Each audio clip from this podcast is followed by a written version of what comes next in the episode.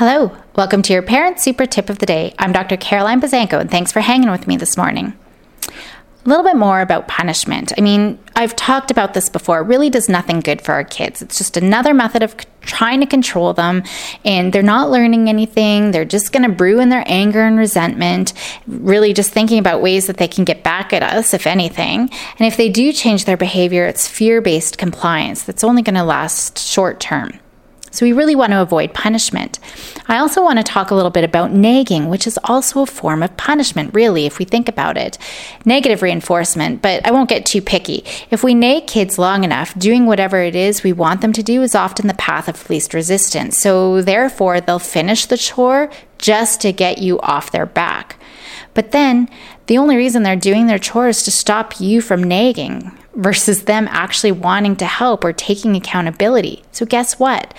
They will need us to always nag them to get things done. It'll be a never ending fight because we're always going to be nagging and they're only going to follow through because we're nagging. So, unless you enjoy nagging and you want to do that forever, we want our kids to be accountable. Parents, myself included, are always asking our kids to do things. Sometimes these are innocent, simple requests. Hey, kiddo, do you mind grabbing toilet paper and bringing it downstairs for me? Kids are usually pretty good and they are willing to help out when they can. These times are often taken for granted and rarely acknowledged, though. Watch out, though, if the child says no or forgets to do something that you ask them to do. Parents are quick to scold. How many times do I have to tell you to turn off the light? Or why can't you remember to hang up your towel? Seriously.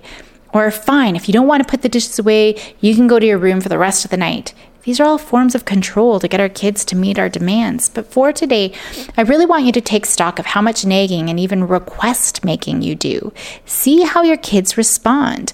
And also notice those times when they do respond and that we're taking it for granted. If you've been following along, go back to the other key skills that I've discussed, such as listening and problem solving as well and see how you can use those to start breeding a little bit more cooperation and follow through rather than punishment and rewards. Have an awesome day and go make happy happen.